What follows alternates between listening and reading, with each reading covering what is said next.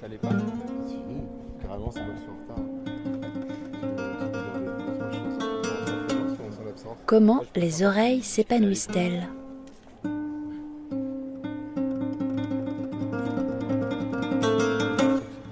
Une promenade radiophonique avec Nilso. Ce qui me frappe, c'est euh, le, le contraste entre la petite maison, le côté intime, et, et ce qu'on voit sur les murs, en fait, qui tout sauf euh, intime, en fait. C'est toujours des paysages, toujours. D'ailleurs, il y a souvent personne. Et puis là, on est là dans cette petite baraque, cette petite cabane, voilà, un peu ancienne. Chapitre 11 Retour à la cabane. Donc ça, je trouve ça crée un contraste intéressant. Je sais même pas si c'est volontaire en fait.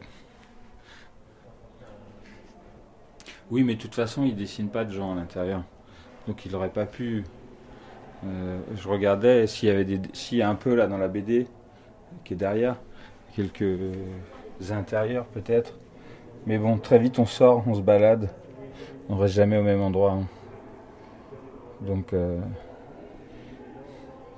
mais il n'y a pas de livre dedans par contre. On peut pas s'asseoir et on peut pas lire.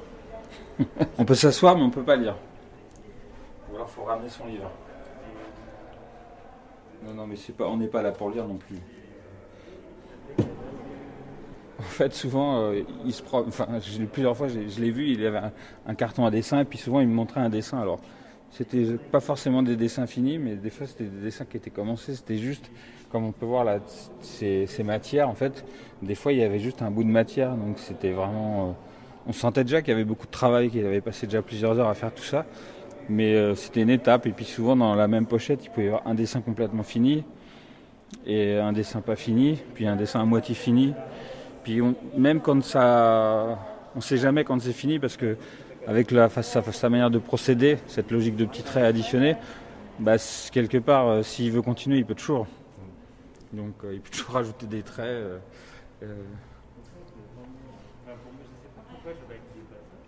D'ailleurs, c'est ce qui frappe hein, quand on voit toujours plusieurs dessins d'un coup, c'est l'unité en fait. L'unité et comment tout ça se répond. C'est très lié tout ça en fait, grâce à la texture du, dessin, quel que soit le format, euh, quelle que soit la taille du dessin, on est toujours un petit peu dans la même texture. Donc c'est comme si on regardait d'un autre côté. On regarde un autre dessin, c'est comme si on était dans un paysage et qu'on regardait, comme quand on se tourne dans un paysage et qu'on voit autre chose. Bah, c'est un peu ça quoi. Il y a cette idée de microcosme. euh, euh, dans son travail, je pense. Plus le côté un peu obsessionnel, euh, toujours les mêmes éléments qui reviennent. euh, beaucoup d'herbes. beaucoup d'herbes. Et euh, mais en fait, c'est ça qui me plaît le plus, je crois. C'est le fait que ça revienne tout le temps, que ce soit comme qui dirait un peu toujours pareil et en même temps pas toujours. C'est le principe de la variation. où euh, je sais pas quand je regarde en fait globalement euh, même si je me dis que c'est toujours pareil je m'ennuie pas en fait. Donc euh, là il y a une, sorte de je sais pas de, de petit mystère qui fait que bah, c'est toujours le même procédé c'est toujours la même façon de faire. Mais euh, en même temps euh, c'est suffisamment différent pour que ce soit toujours intéressant. Même si on retrouve toujours des arbres toujours des maisons et que c'est toujours les mêmes motifs qui sont répétés.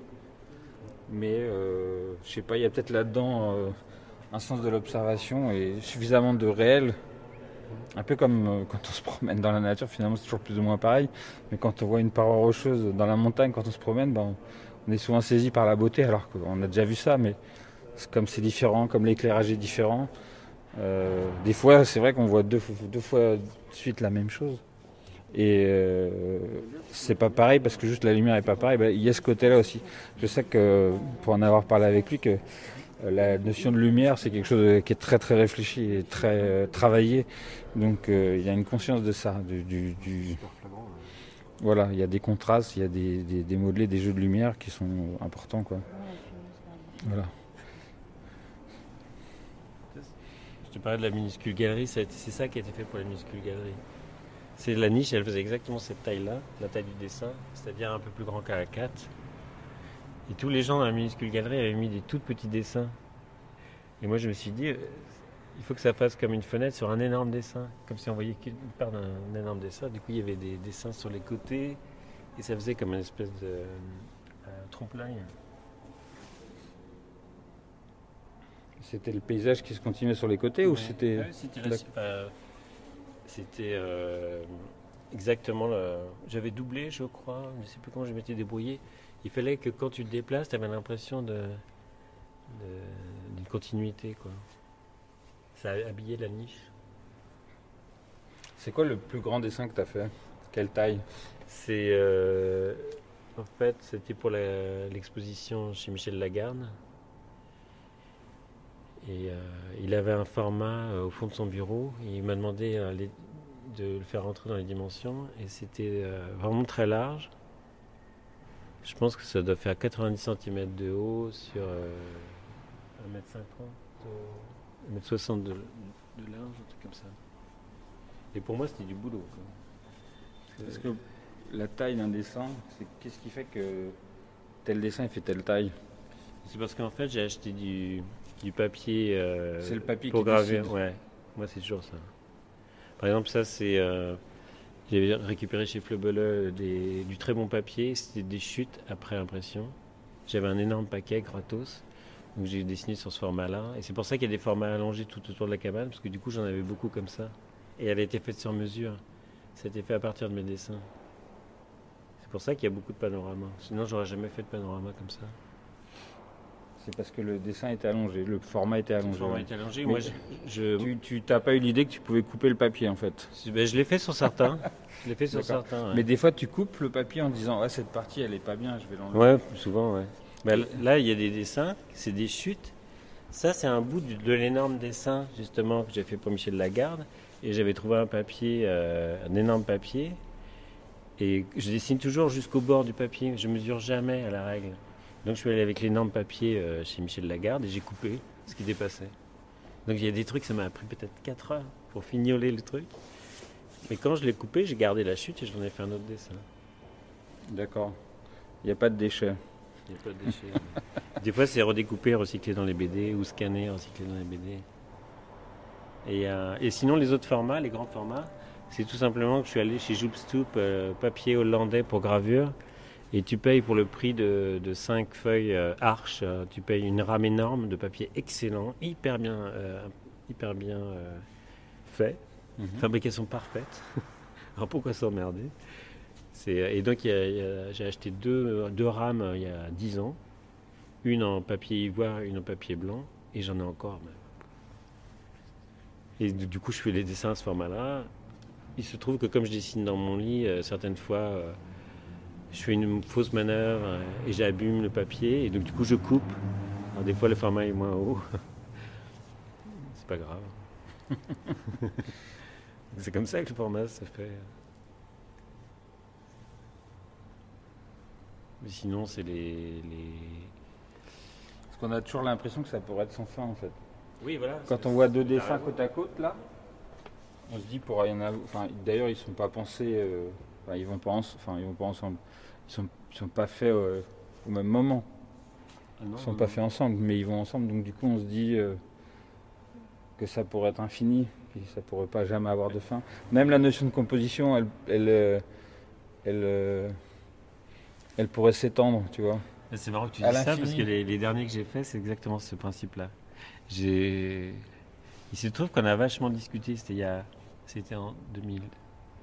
Il y a 4 ans, 2016, qu'on a fait le spectacle ensemble. Ouais. Et depuis, j'ai appliqué plein de trucs qui viennent de, de notre discussion. D'accord. Ok. Et notamment, j'ai fait... et tu m'avais déjà dit la même chose, j'ai Ah bon, fait... je me rappelais plus. J'ai vu, ben, tu peux réécouter. Moi, j'ai réécouté. Ouais, ouais, ouais. J'avais dit que j'ai réécouté l'entretien. tu t'adores te réécouter.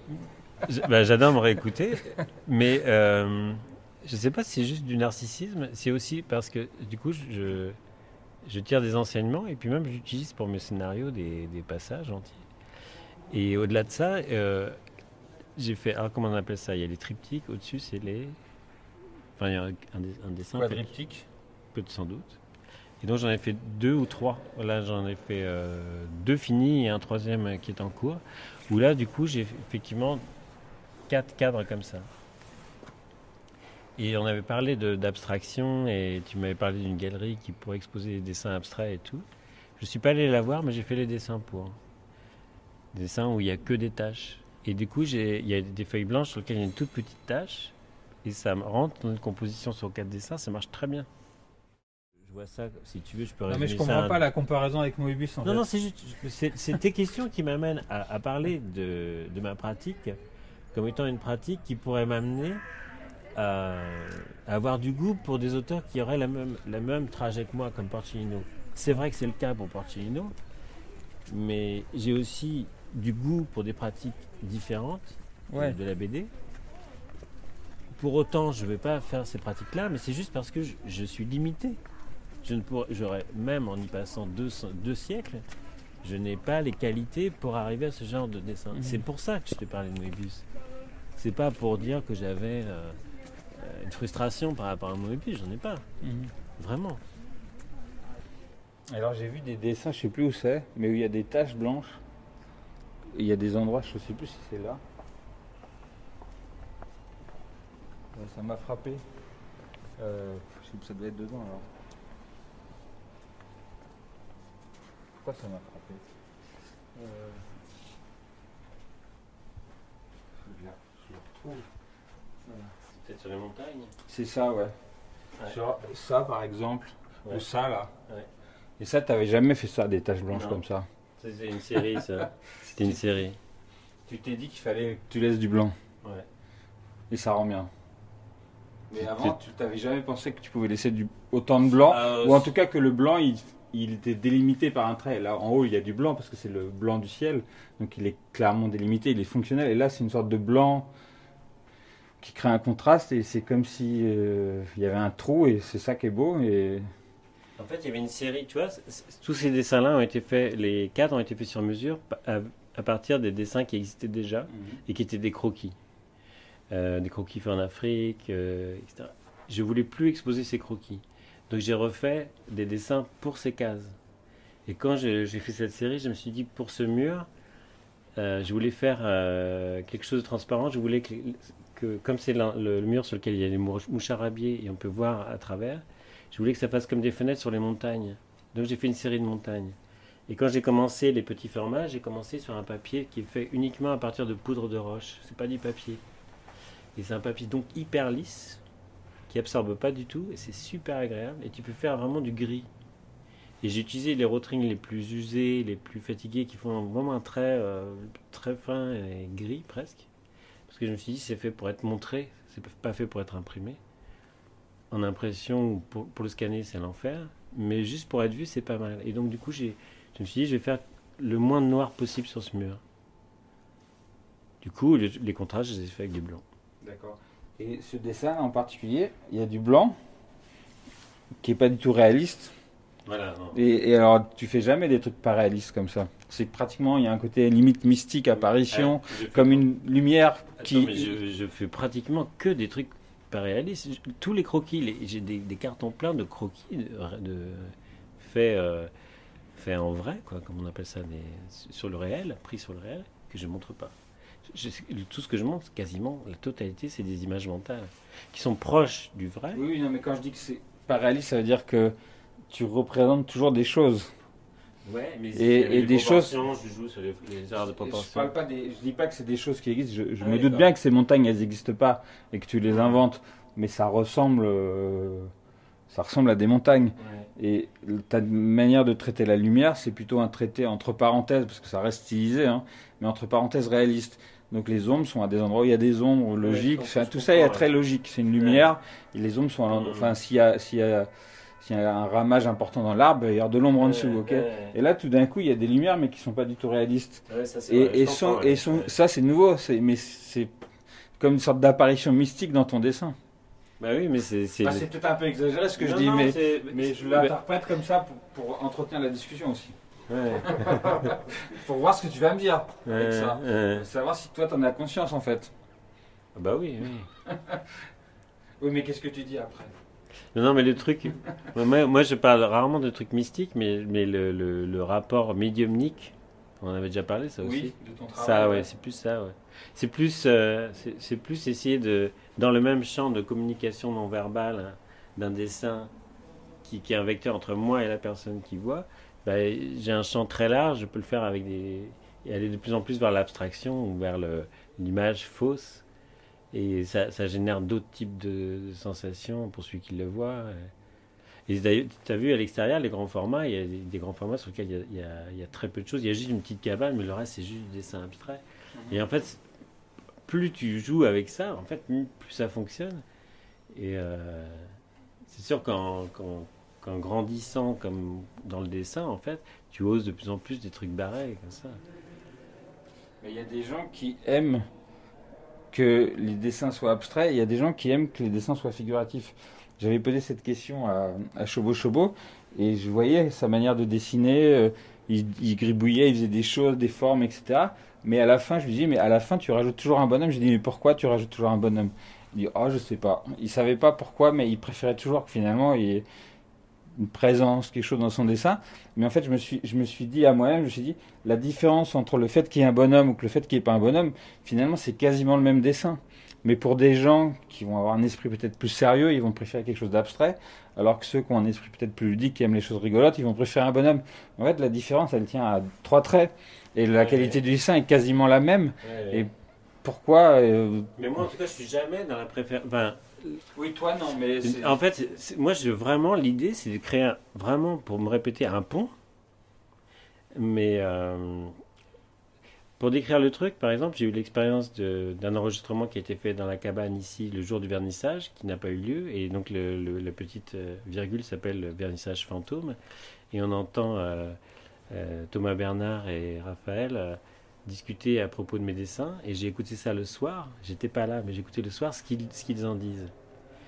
Et en fait, j'étais super ému parce qu'en fait, ce qu'ils en disaient, ça me montrait que ça fonctionne. Que les gens, en fait, ressentent une émotion en voyant les dessins. Et euh, du coup, moi, ça, ça me suffit. Mais je comprends très bien que certaines personnes aient besoin de se dire il faut que ça plaise. Moi, c'est pas là, je suis pas là-dedans. Mais il se trouve que, malgré tout, il y a beaucoup de mes dessins sur lesquels je mets une cabane, ou, etc. Et donc, je pense que je le fais parce qu'à un moment donné, j'ai envie de ressentir l'adrénaline. Je fais tout sur l'endomorphine, enfin, disons pour le dire autrement, je fais tout sur le long terme, je progresse et je peux pas me tromper parce que je fais des, des hachures tellement lentement que je vois le truc se, se faire devant moi très lentement. Donc j'ai le temps de dominer le truc. Mais j'aime bien rajouter une cabane parce que ça peut tout faire effondrer le dessin et j'aime bien cette adrénaline-là qui fait que je vais choisir euh, dans quel format les gens vont se noyer. Simplement si je mets une toute petite cabane au milieu de l'immensité, ça fait une immensité, tu vois. C'est ce genre de jeu-là que j'aime bien. Ça m'excite en fait de, dire ah bah tant pis, j'arrête là, je mets une cabane là et ça va, définitivement le bloquer sur une euh, dimension. C'est pour ça que je le fais. Enfin que je le faisais, je le fais de moins en moins. Là j'ai fait toute une série, je fais que des sols. Je préfère essayer de faire des reflets, de la boue, des. Le champ dans lequel je m'exprime. Si je mets pas le mot réduit, Comment les oreilles s'épanouissent-elles Une promenade radiophonique avec Nilso. Ça, j'aurais pu le dire aussi. C'est-à-dire, les circonstances ont fait que j'ai des contraintes qui ne sont pas les mêmes que les contraintes. de Proposé par Henri Landré.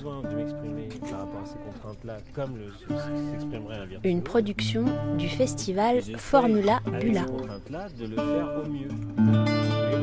Qui est important, c'est quand même c'est qu'à à partir d'un moment, tu fais des choix.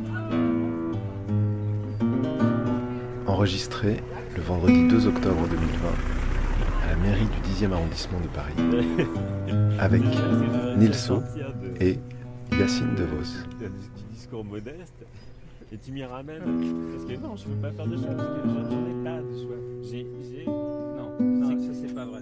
j'ai très peu d'outils j'ai très peu d'outils et très peu de